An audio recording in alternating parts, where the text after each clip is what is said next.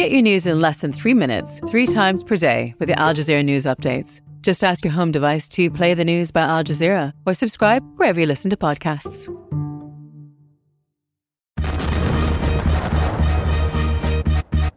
Hello, I'm Ashley Csanady. I'm Hadiya Roderique. I'm Ryan McMahon. Welcome back to Canadaland Commons. Woo! Yay! We're back! we have so many things to talk about today. It's been one of those ridiculous news cycles.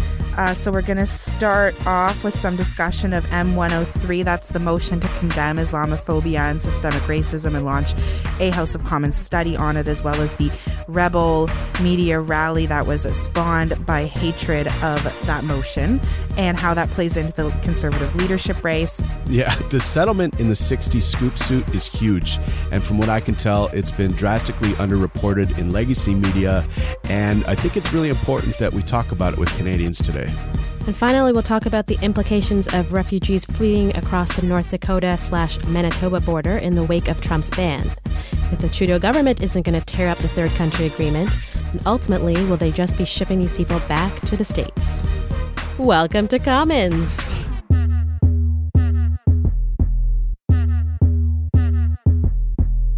All right, guys, so I learned something really cool today. What did you learn? That you can contribute to RRSPs for last year until March 1st, which means you can use it as like tax credits to offset your earnings and maybe get a bigger return. You can contribute to RSPs to reduce last year's taxes until March 1st. Yeah, the fiscal year might have ended on December 31st, but you can still contribute to your RSPs to offset your earnings from last year.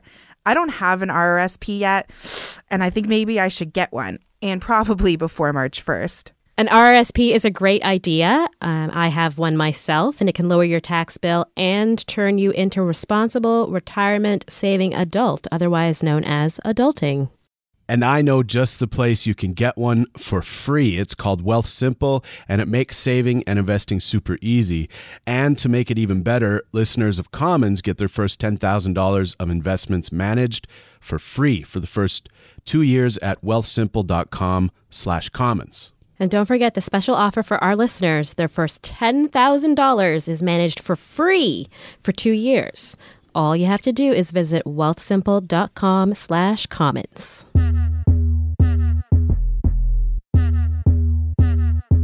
This show is sponsored by BetterHelp, therapy online that has served over 3 million people around the world. And BetterHelp is available here in Canada. A lot of people have various blocks or reasons why they don't just reach out for that help. And one thing you'll hear people say is they just don't have the time. I would like to mount a different uh, argument here, which is that if you are talking to a mental health professional, if you're if you're chatting with somebody about your life and about your priorities, you can clear away a lot of the clutter. You can actually find yourself with more time because you have a better sense of what's important to you. Like it's an investment that can pay off even in that practical way of of organizing your life a bit better. These are some of the advantages in, in the long run of having something like BetterHelp in your life. As the largest online therapy provider in the world, BetterHelp can provide access to mental health professionals with a wide variety of expertise in mental health. And because you listen to the show, you get 10% off of your first month at betterhelp.com slash Canadaland. Once again, it's betterhelp.com slash Canadaland. All right, first show, new group of hosts. We have so much to talk about. I think the one thing that's been consuming Canadian media this week is this M103 motion. And one of the things that is driving me absolutely up the wall is this idea that it is a law, this misinformation that is spreading out there that it's actually going to change the law and make it a criminal act to to say something contrary to Islam. It's just not true, and I really hope our listeners sort of take that away. Motions presented on the floor like this are largely symbolic and are intended to sort of show what the House of Commons feels in a specific moment in time. The only thing that's different about this one is that it becomes an order of the House if it's passed and will create a committee to actually study Islamophobia and systemic racism. No, and the thing that also strikes me is that they're not technically singling it out. They're saying racism. They're just highlighting the word Islamophobia, which makes sense given what happened two weeks ago. They're not saying we're just going to study Islamophobia. They're saying we're going to study Islamophobia and racism, of which Islamophobia is a form of. And just the fact that people have you know, said that this has become a law and we're going to have Sharia law, uh, Sharia law, Sharia, Sharia, I'm saying this right, Sharia law. Um, and they're getting sort of their knickers in a twist about something that's not true and has been shown on several media sites to be not true. They're like, everyone is getting mad about a thing that's not going to happen. And it just kind of boggles my mind that people are willing to overlook facts so blatantly just to support their position. Yeah, I agree. And, you know, I, will have to admit that I had to do some reading to really fully wrap my head around M103. And there was a lot of talk about this fear of Sharia law being introduced in Canada. And a lot of the fear mongering center, centers around that, uh, but also the, the free speech issue. So I, I dug into the Sharia law thing uh, a little bit. And one of the core tenets of Sharia law is to respect the laws of the land in which you are. And that's pretty consistent across the board. So, uh, in my mind, what Sharia law is saying is to respect the laws of Canada to live here in a mutually beneficial situation. So they are allowed to practice their faith, but will live under these laws. And I dug deep and I kept finding that same tenet coming up over and over again. So I wish we could just put that to rest. So even if we put that side of it to rest, I think the thing that's most galling about this is you have all these conservative members saying they can't vote for it because they don't know what Islamophobia means, but they voted to condemn Islamophobia last year in a different motion yeah. from Thomas Mulcair. So I guess they knew what it meant in 2016, but they don't in 2017, maybe because they're in a leadership race and, and their base is getting all riled up. Also, do they know how words work? Because I'm pretty sure we all know what a phobia is, and usually you just it means fear of the thing in front of it. But isn't it thought police to tell someone they can't be scared of something? No one's saying you can't be scared, but you can't be unreasonably demonstrate hatred towards another group for no reason. You know, there are limits on free speech. Free speech you know it's it's not we have recognized that we have a charter of rights and freedoms and some things get subsumed by others. And if your speech and your hate is going to lead to other people dying i think that takes precedent. And I really have to, uh, I don't want to, but I really have to take a minute to connect this back to what's happening south of us and that fear mongering and that hate and people not making space for other people in this country, which, by the way, you know, uh, we have some pretty racist roots that we tend to ignore. We can't ignore what's happening to the south and the fact that there is a conservative uh, leadership race happening right now. This all uh, will bode well for a few that remain very loud and very fearful in the wake of this very clearly needed private members bill. And and from private members motion, we need motion. to be clear. Sorry, sorry. Motion. No bill. Motion. Thank you. Thank you. Motion. Yes. Just so everybody's clear, it's not a bill. It's not it's a motion. sorry. Um. so, but you okay? So the thing I don't understand with the conservatives here is they just lost an election by trying to play these games and they won their majority by reaching out deeply into new Canadian communities and speaking to potentially like small c conservative values that they shared and i feel like longer term this isn't good politics for them and it served really as a distraction it was not a very good news month for the trudeau government i mean they'd had a rough go of it basically since christmas and the aga khan helicopter kerfuffle right up until this M103 stuff exploded and then the Trump Trudeau visit went kind of okay. And now all of a sudden the conservatives are making the same mistakes that lost them the last election. Do you think they're trying to sort of play the game of the Republicans down to the South, where they just want to get into power again? And then once they do, they can sort of change those rules to keep themselves in power, and they think for some reason that um, sort of playing to this extremist and this kind of base that you know they can win. Like they saw it win south of us after eight years of Obama. Um, so Our maybe electoral system's really different, though. It is, but we still win majorities with like 30% of the of the vote, right? So if you know, if there are enough secret racists out there, you know, no one thought Trump was going to win. No one thought it. I went to bed thinking I was in a nightmare and this was not real, but he did win. So they're hitching their bandwagon onto the extremist right position because if they try and battle with the small c values, they think they're going to lose out to Michael Chong. So perhaps this is just a, a strategy or a game. So I have one last fact gavel on M103 I want to drop, and it's the fact that the House of Commons passes these kinds of motions all the time. Uh, there was one just passed about Italian Canadians that actually read that, in the opinion of the House, the government should recognize the contributions that Italian Canadians have made to Canadian society, the richness of the Italian language and culture, and the importance of educating and reflecting upon Italian heritage for future generations by declaring June every year Italian Heritage Month. Wasn't there one about Christmas trees? So there's a Christmas tree bill in Ontario. Okay. Uh, which is a bill. It's like a bill. Not like there's motion. officially a Christmas tree day in December to like promote the fresh Christmas tree industry. But there's like an almost identical motion about this Italian Canadian ones about Mennonites. There's currently a motion on the books about recognizing like the horrors that the Kurdish people are going through. Like it's not a bad thing for our government to say the Kurdish people are going through horrific things, but since when like bless the Italian people of Canada. My partner is one of them. But since when is Italian Heritage Month something that like is crucial knowledge for young Canadians?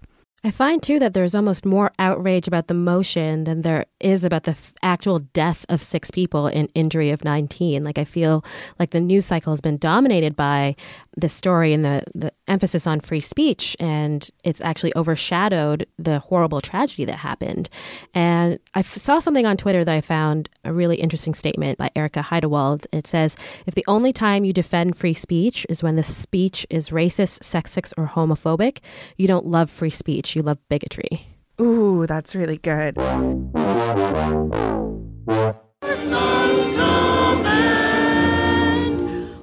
Islam is evil. Say no to Islam. I don't know Muslim people. I don't have any Muslim friends. Who's committing all these terrorist acts? They're Muslims, they're not Christians, they're not Buddhists. People were painting this as a, I don't know, white supremacist, KKK, neo Nazi, anti whatever sort of event. I'm looking out at the crowd right now. This is a family. Looks pretty normal to me. Islamic speech codes are not a reasonable limit on my freedom of speech. Canadian values are not fringe, and together I know we're going to fight for them.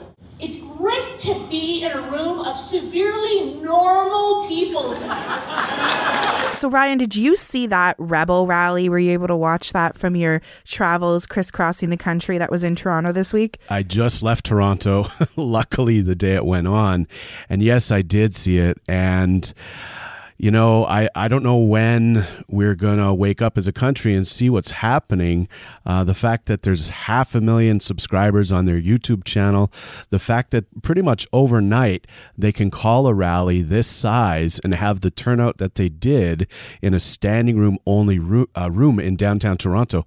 This is major. This is major news. And, um, the way that they're shouting at reporters, trying to uh, report on the rally, the way that they are sort of taking the page right out of uh, Donald Trump's manual on how to uh, whip up the right and so-called alt-right. Yeah, it's frightening. I saw it, and uh, it it doesn't uh, didn't make me feel good, feel safe or good. It's hard to make sense of any of this. I don't have any Muslim friends. Oh, okay. Is that a good thing? I, like clearly that's a good thing that that woman doesn't have any Muslim friends because Does she have any black friends either? I would Indian guess friends? probably not. It's just it's hard when I come from a place of logic to argue with people who are being irrational and illogical. I don't know what to say to them because facts don't work. What would work on a reasonable human doesn't work. And the process of sense making is defined as the ability to attempt to make sense of an ambiguous situation and my sense making abilities are failing me when it comes to because it's not logical right? Like if there's nothing if you look at the rhetoric of of hate which is really what this is it's an emotional appeal. Like there's nothing about it that is intended to be logical like they'll use the trappings of logic to further their argument but at its core it's a fear and anger based argument, if you can even call it an argument. And I, I think the fact that we had four conservative leadership candidates there and the only, I think we should name them.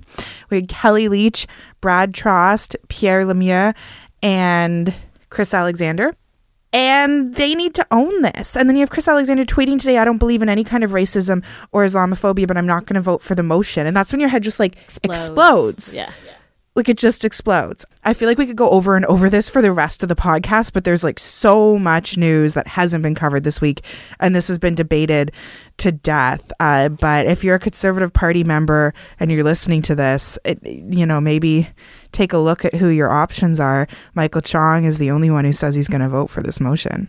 Well, and I, I just want to say in response to hearing those clips, you know, that I th- it's really clear that this country needs to take a long, cold shower.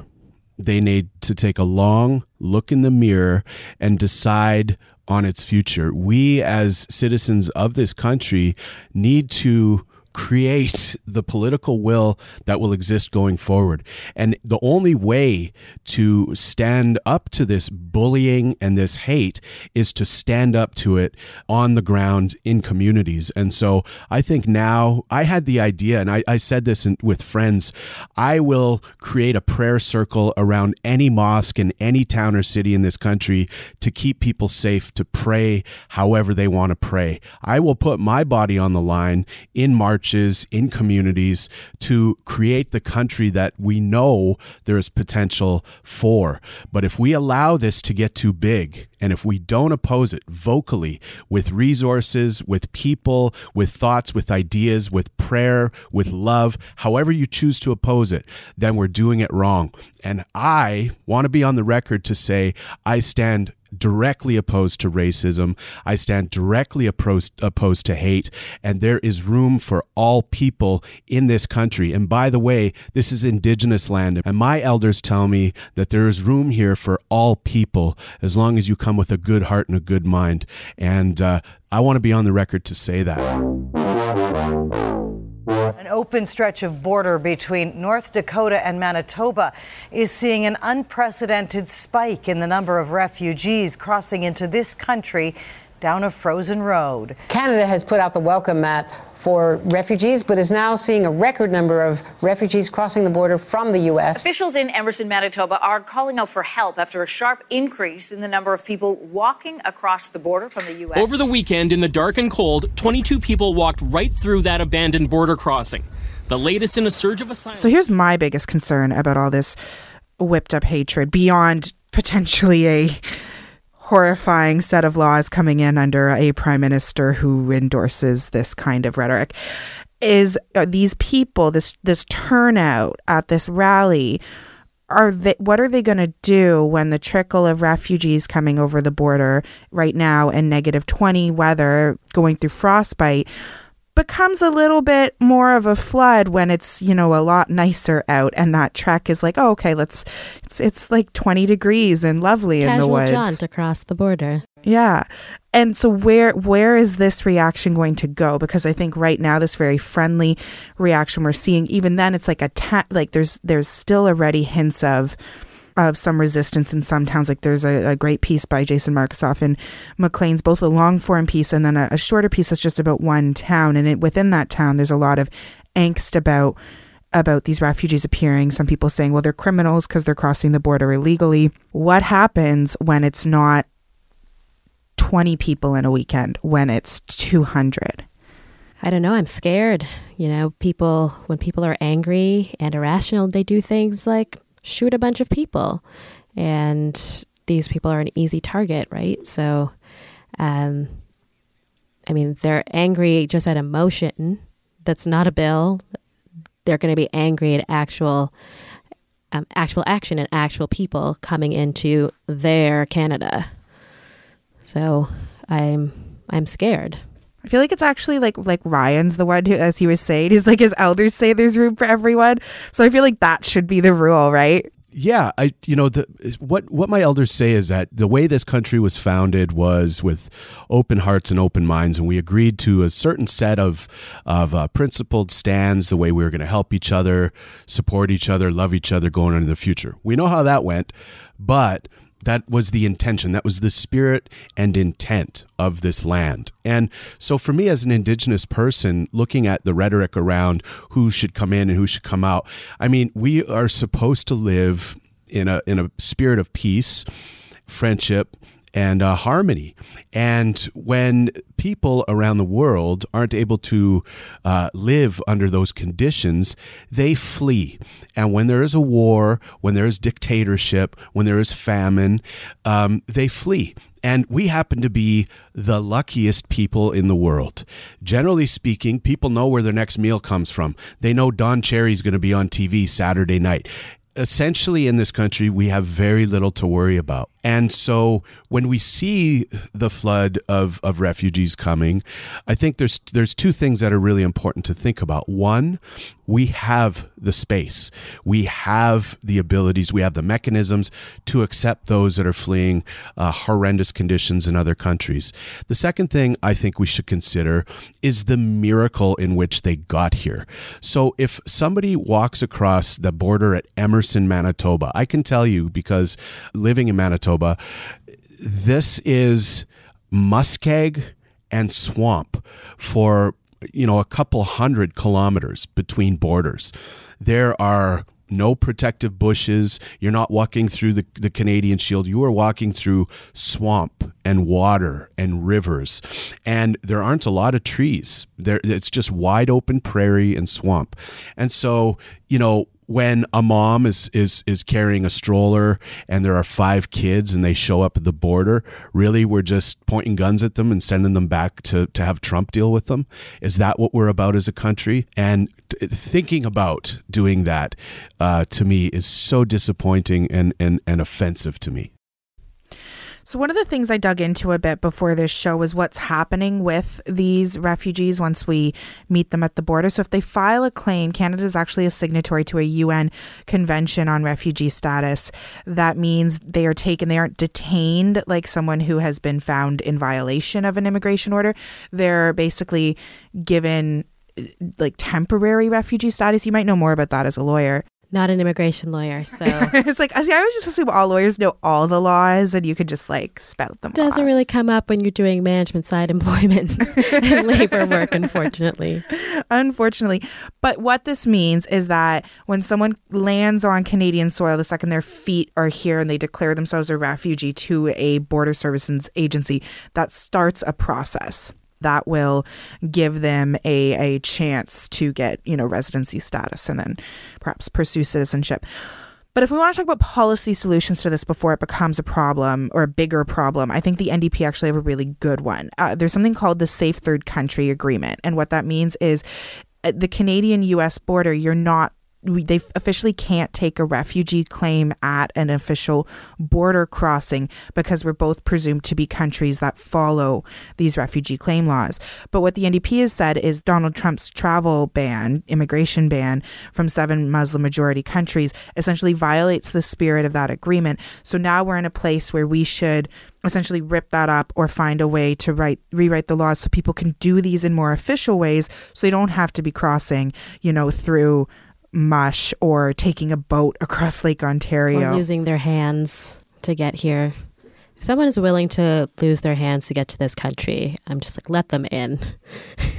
Like clearly, they want to be here more than a lot of people who I, take a lot of our freedoms for granted. I can barely stay outside for 15 minutes, let alone traverse for hours. Like the horrors they're escaping are real. People don't do this if you're without that sort of motivation and that background and to turn away someone to and send them back to almost certain death is just cruel. The 60 Scoop settlement, a landmark decision. For those of you who don't know what the 60 Scoop is, Um, it was when a period in time from 1965 to 1984 when 16,000 Indigenous children were taken away from their families, often placed into adoption with non native parents. Sometimes their identities were erased. They were told their previous identity didn't exist. Their names were changed. They lost their culture, their language, and their belonging to their families. And this lawsuit was brought to rectify and get some sort of reconciliation for that immense damage that was caused. Um, they've requested in their lawsuit $85,000 per person, and therefore it was a lawsuit requesting $1.3 billion from the federal government. Yeah, and I think what's really important to, to, to note is that you know, maybe for a lot of listeners, they hadn't heard of the 60s scoop. Um, but I, I want to point out and make the distinction that uh, we in indigenous communities knew about the 60s scoop just as much as we knew about residential school, and the effects are, are very similar. In fact, you know, February 14th, just a couple of days ago, we commemorated the February 14th Day of Marches and Actions for Missing and Murdered Indigenous Women. So we connect all of these things and have been for decades. The way the scoop has broken up families and, and, created the, the legacy of trauma that exists. And by the way, for Canadians wondering where the hell this came from, well, we still have to talk about the Indian day schools, the Indian hospitals, and there there are many other issues that are going to continue to pop up. So I've seen this online, and I, I heard it in some of the legacy media comments uh, made when the ruling came out. Was what else is going to happen? Well, unfortunately, we're about halfway there before we kind of are able to turn a page on some of our darkest history. The 60s scoop was sort of the beginning of what we now know as the child welfare system. So they, again, just like residential school, in their hearts, they thought they were helping. But you have to imagine, just as a human being, taking kids away from their families and moving them to other communities and, in some instances, other countries. I mean, there were people that ended up in the United States, some in Europe. Some of these scoop survivors ended up in the Northwest Territories, you know, from Southern Ontario. So growing up in completely foreign cultures, I mean, this was the beginning of what we know as the child welfare system and look at the leading issue in communities today is the child welfare system. There are more children in care right now, this minute, as we listen to this podcast, more children in care than there were at the height of residential school. So the legacy of this is ongoing, and I don't know where it stops. Do you do you mean more indigenous children in care or more like all children in care? Indigenous uh, indigenous children specifically. Yeah. Yeah, and so you wow, know, like I knew they were overrepresented, and I knew that like black kids were overrepresented in care. I didn't know that the numbers were that staggering. What they said, you know, if you if you dig into the 60 scoop and read read uh, a lot of the the uh, top writing on it and the and the research, a lot of people at that time were saying this is the way we're going to help native families. And so they would go and check on on reserve go look in the fridges go look at the house to see what they had. We're talking about the poorest people in canada being judged based on what's in the fridge.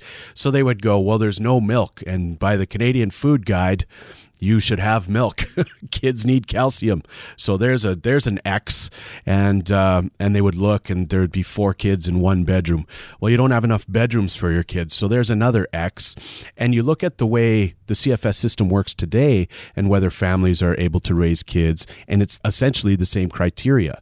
So, you know, poverty and uh, the legacy of these systems breed a certain type of environment and this is where we're still at today. So to make the connection between 150 years ago when all of this mess started to February 21st 2017 it's very clear it's all connected.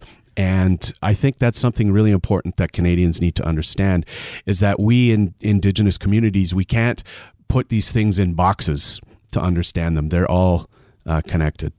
I don't feel like $85,000 a person is enough. And like the final bill of $1.3 billion is pretty, like, there's an eye popping number there.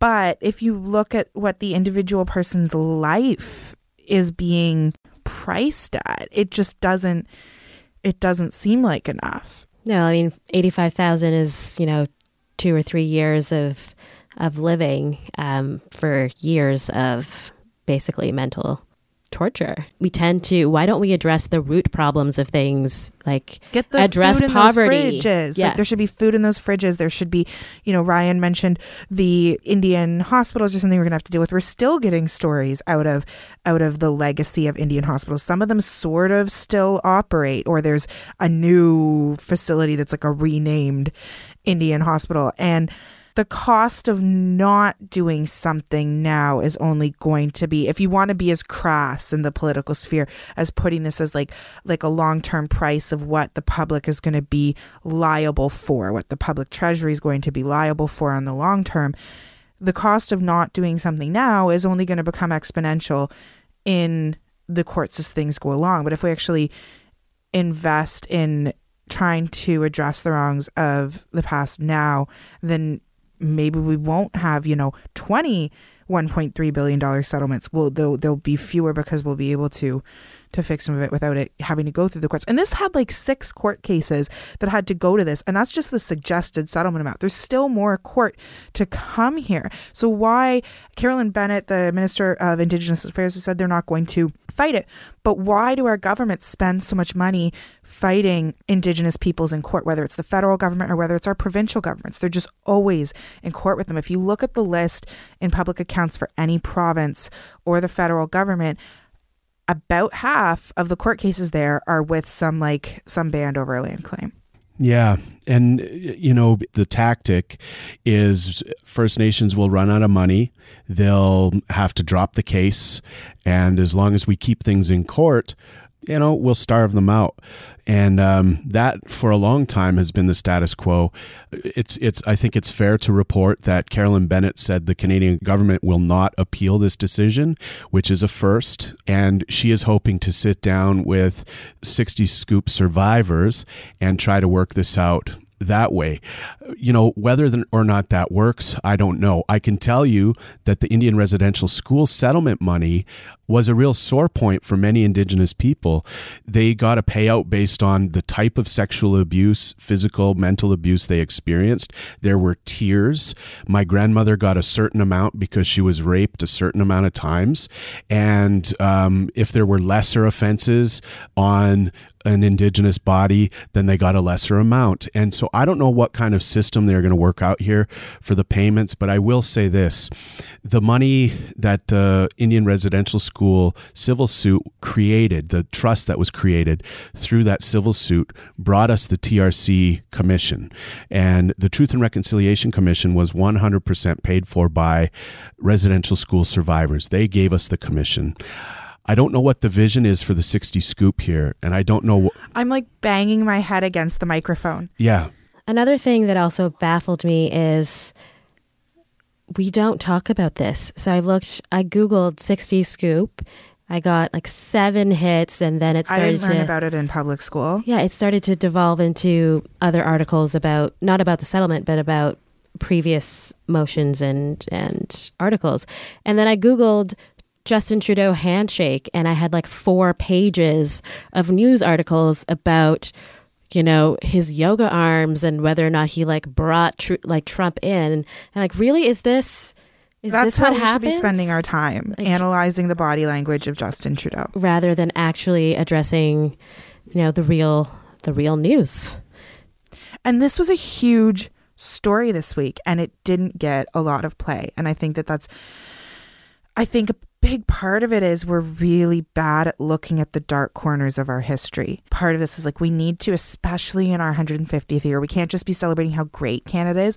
We need to be willing to take like a long, hard look at so many of the dark corners that we have. And this is like our biggest, shadowiest, scariest dark corner. But there's a bunch of other ones. We're in like an octagon Yeah. of historical wrongs. History isn't just good history. History involves bad history. Canada 150 needs to recognize all of Canada, not just the good part. Well, and I, I think we could do a whole another hour on Canada 150 and this this part of the conversation, but I do want to say that it's uncomfortable for me as an indigenous person to have to continue to throw these dark parts of history into the public consciousness and to feel the backlash when every time it happens and it it's it's an uncomfortable thing for me to do through my work or otherwise with friends at dinner to kind of go, oh, you love this country? Oh, you're going to go watch Sarah McLachlan on the Hill and eat some hot dogs and paint your face?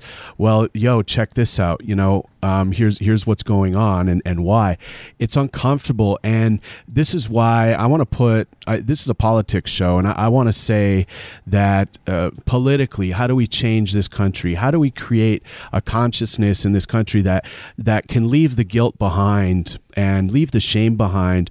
And I, I want to call all the strong hearts to the front.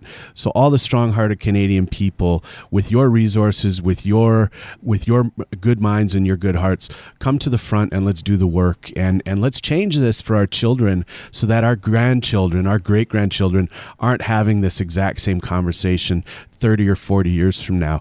The, the political will and the consciousness we can create in this country has to come from the strong hearts. So, strong hearts to the front.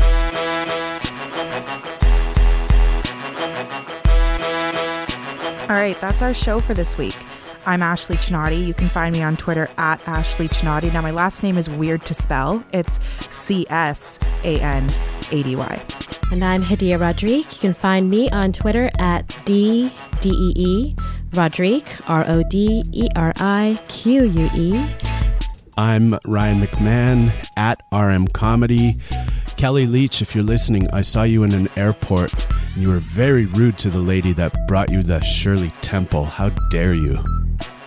All right, that was Canadaland Commons. You can follow us on Twitter or Facebook and visit our website, canadalandshow.com slash commons. You can email us at commons at canadalandshow.com. The producer of Commons is Russell Gregg, and our music is by Nathan Burley. If you like this show, please support us at patreon.com slash canadaland. We'll be back in two weeks.